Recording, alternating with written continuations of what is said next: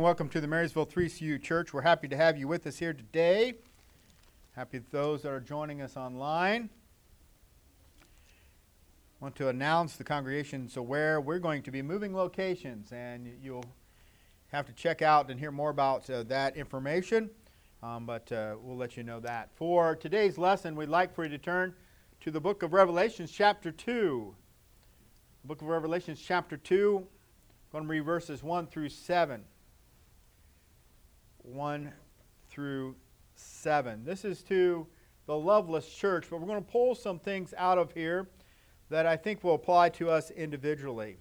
So Revelation chapter 2 verses 1 through 7 to the church of the to the angel of the church of Ephesus write these things says he who holds the seven stars in his right hand who walks in the midst of the seven golden lampstands I know your works your labor, your patience, and that you cannot bear those who are evil, and that you have tested those who say they are apostles and are not, and have found them liars. And you have persevered, and have patience, and have labored for my name's sake, and have not become weary. Nevertheless, I have this against you that you have left your first love. Remember, therefore, from where you have fallen, repent and do the first works, or else I will come to you quickly and remove your lampstand from its place unless you repent. But this you have that you hate the deeds of the Nicolaitans, which I also hate. He who has an ear, let him hear what the Spirit says to the churches. To him, whoever comes, I will give to eat from the tree of life, which is in the midst of the paradise of God. May God add his blessing to the reading of his word. Let's look at verse 5 again. Remember, therefore, from where you have fallen, repent and do the first works or else I will come to you quickly and remove your lampstand from its place unless you repent. May God add his blessing to the his word. I'm reminded of a song I hear, and I've heard it several times. I believe it's by Andraé uh, Crouch. Take me back to where I first believed. And do you remember when you first believed Christ? Not believe that Christ existed, but that you first accepted Christ. When you asked forgiveness of your sins and he came into your heart and life, do you remember what that was like? And do you have that same active relationship with God today that you had then? Is it as warm? Is it as hot? As is it as vital now as it was then. You know, when we, lo- we look at the word love, when we talk about the word agape, uh, one of my instructors has, has brought it forth that it's a positional kind of love. It's that it's that thing that's in first place. And we find here in this scripture that you have lost your first love. There's that positional love, that priority in love. Where is God in your priorities? Where is God in your love? What and how do you place it? How do you choose your activities? How do you choose your actions? How do you choose your interactions? Sometimes when we get involved and we sign up for things, then we have obligations. But do we consider what we get engaged in before we have those obligations? Do we consider that in our priorities? Who's in first place? Who's in that priority? Because we talk about that positional love, what is first, it should reflect in time and choices. But you notice here that they were going through the activities. It says that I know your works, your labor, your patience, that you cannot bear those who are who are evil, and you have tested those who say you are apostles and are not, and have found them liars, etc. But he had something against them. They had lost their first love.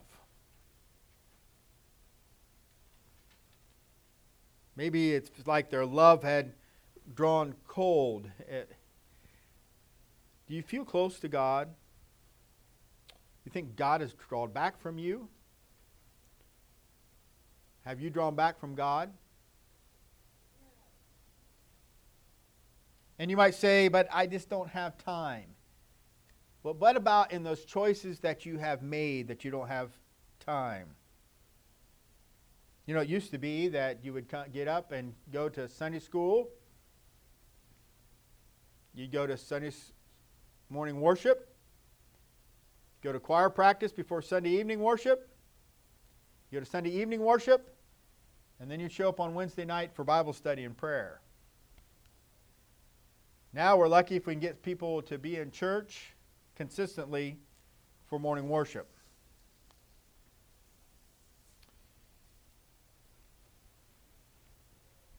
It's, I don't have time. I don't have time for my devotions. I don't have time for prayer. And then the choices and the scheduling and the activities that I do, things get out of whack. But I certainly have time to make sure I don't fall behind on that game I'm playing on my phone. I got to pop the bubbles or you don't want to know about my screen time. I'm on, I'm on my phone a lot too, but it's I'm working on it. But we need to think about that. Where is it in our priority? Where is God in our priorities of choices? Do we spend the time? Do we, do we consult God in our decisions, in our work decisions, in our interaction with other people? Does God and our love for God form who we are and how we present ourselves to others? If it, is he positionally first? Now, some have this concept. If you've watched, they're on reruns. That's called The Waltons. And John Walton, the father figure, not the grandfather, the father figure, he has his own form. He feels like he can worship God wherever he's at. He's in the mountains, and that's his, his theology, is he can worship God wherever he's at. He doesn't have to go to church. That's a lazy theology. That's a misunderstanding of Scripture. We are supposed to engage with our love of God and should shape how we should influence and interact with other people. And to do that, we need to go and be preached to, and we need to go and take lessons on Scripture and learn from each other, to bear each other's burdens, to help each other, and to hold each other accountable. And maybe run off some of those rough edges. You know, those, those things that we talk about. Well, I was just born that way. That's just my personality. There's a lot of sinful nature that people are born with that needs to be taken care of, but sometimes our anger and our responses, our words, choices of words, and how we approach things should be shaped and formed by our love of God first and that involves being in church and having those interactions. But it also means that when we're making a decision on a car, we're making decisions on our house, we're making decisions on our family size, we're making a decision on who to marry, on who to date, who to spend time in. They all should be formed by the person that's in first place. And the person that's first place in your life is not your spouse. The person that's first, first place in your life is God. That's right. God should be in first place. It's not all the works and the labors, and it's not say, hey, look what I did for, look what I've done for God. Look what I've, I did this and I did that. Remember the scripture says, Lord, remember, I have done this and I have done that. And it says, there'll be some that will say, Lord, Lord, have I not done all these things in your name? And he'll say, Depart from me, ye who never knew me. You're doing it through the motions. It's not the motions, it's not the religious activity. He wants you to love him and have him in first place. Again, I ask, who is first in your life? Is it God or is it your spouse? Is it God or is it your children?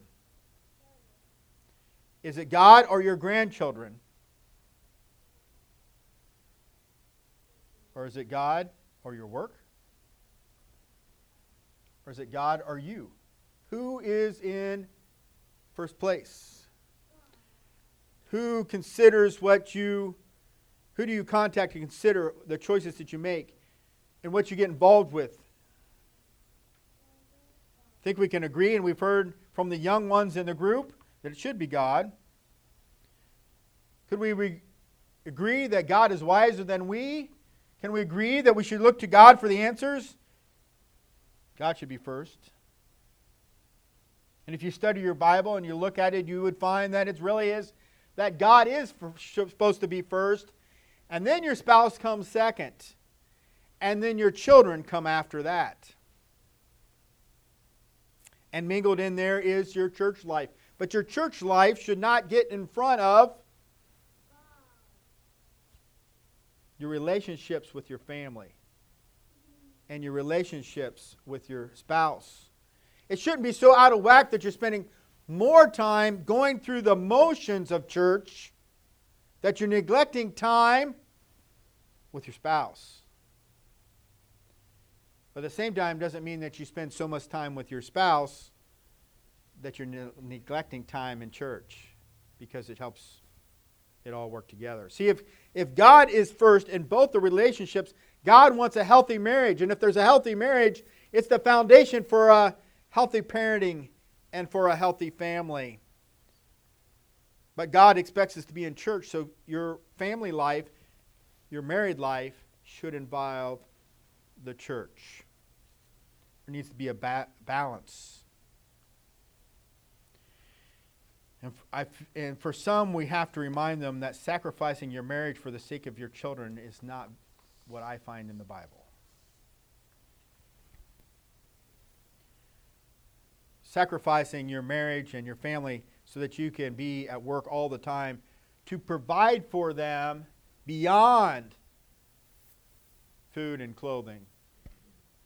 They don't have to have a, a boat. They don't have to have the fanciest shoes. They don't have to have all these things. They need mom and dad. And they need mom and dad together. That strong marriage gives that foundations. Love is positional. I know some of the things we're talking about is not directly in this scripture. They're in the rest of scripture if you read it in totality. But it's that positional love and where we position things I think it's important that we're reminded of a couple things, as in, ladies, don't elevate the kids above your husband, and men don't elevate your jobs above your family.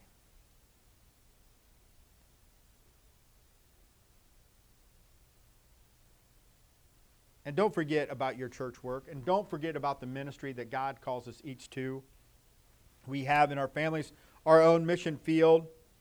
We have the responsibility there, but we also have in our families and we also have in our interactions at work, in our interactions with other people, the way we conduct ourselves reflects on God. But is God, again, first in your life?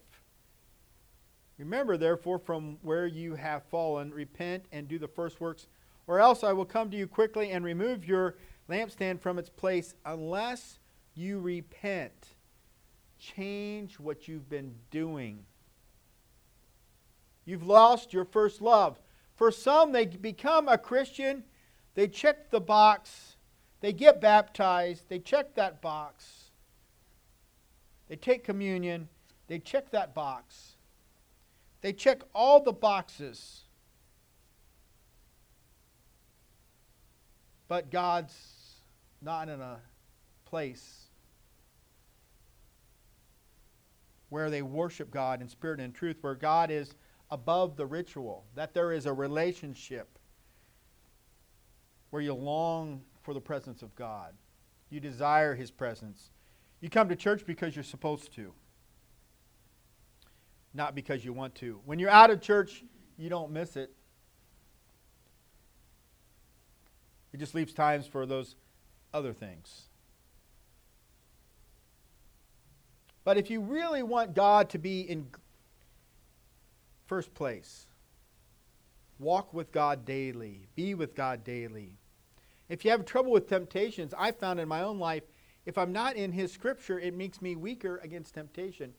And so we think of that verse that says, Thy word have I hid in my heart that I might not sin against God. And if we make that life that we're walking with God, we're in the center of God's will We walk in the light as He is the light. We have fellowship with Him. As He sheds light on our past, we walk in it and He helps us. Then it might keep us out of some of the trouble that we create if He's first. But see, the scripture is saying you got to get God back first. You got to repent. Repent means to change. You need to become aware that I need to shift it around. I can't keep doing it this way. If I want something to be different in my relationship with God, then I need to do something about it. Because if I keep doing the same thing, well, I'm going to get the same result. If you want your life to be better with God, then do something about it. Repent, change, start m- moving towards God, seeking God's guidance, His help, and then be obedient when He tells you to do it, even if it's difficulty. And don't get things out of whack. God is first, He's that first love. Then becomes your spouse, and then becomes your children and your grandchildren after that. But don't get God out of the place that He should be. Serve Him first. And if you're not, change. Repent. That's the message for today. Let's be standing together.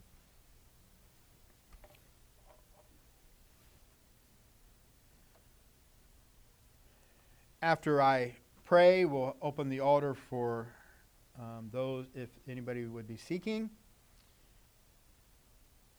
Let's pray together.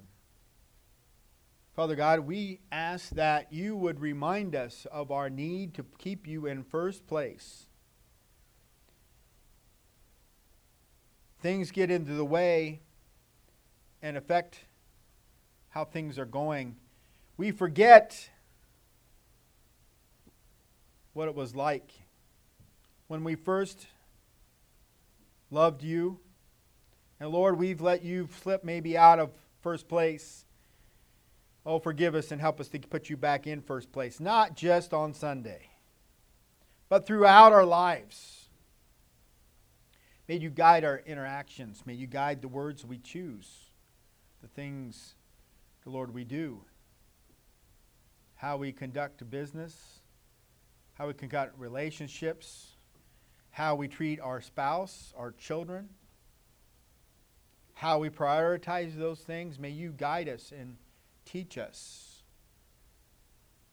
And Lord, if we don't have things in the right order, if we don't have it in the right alignment, may we get you first, and may you help us to align all the other things.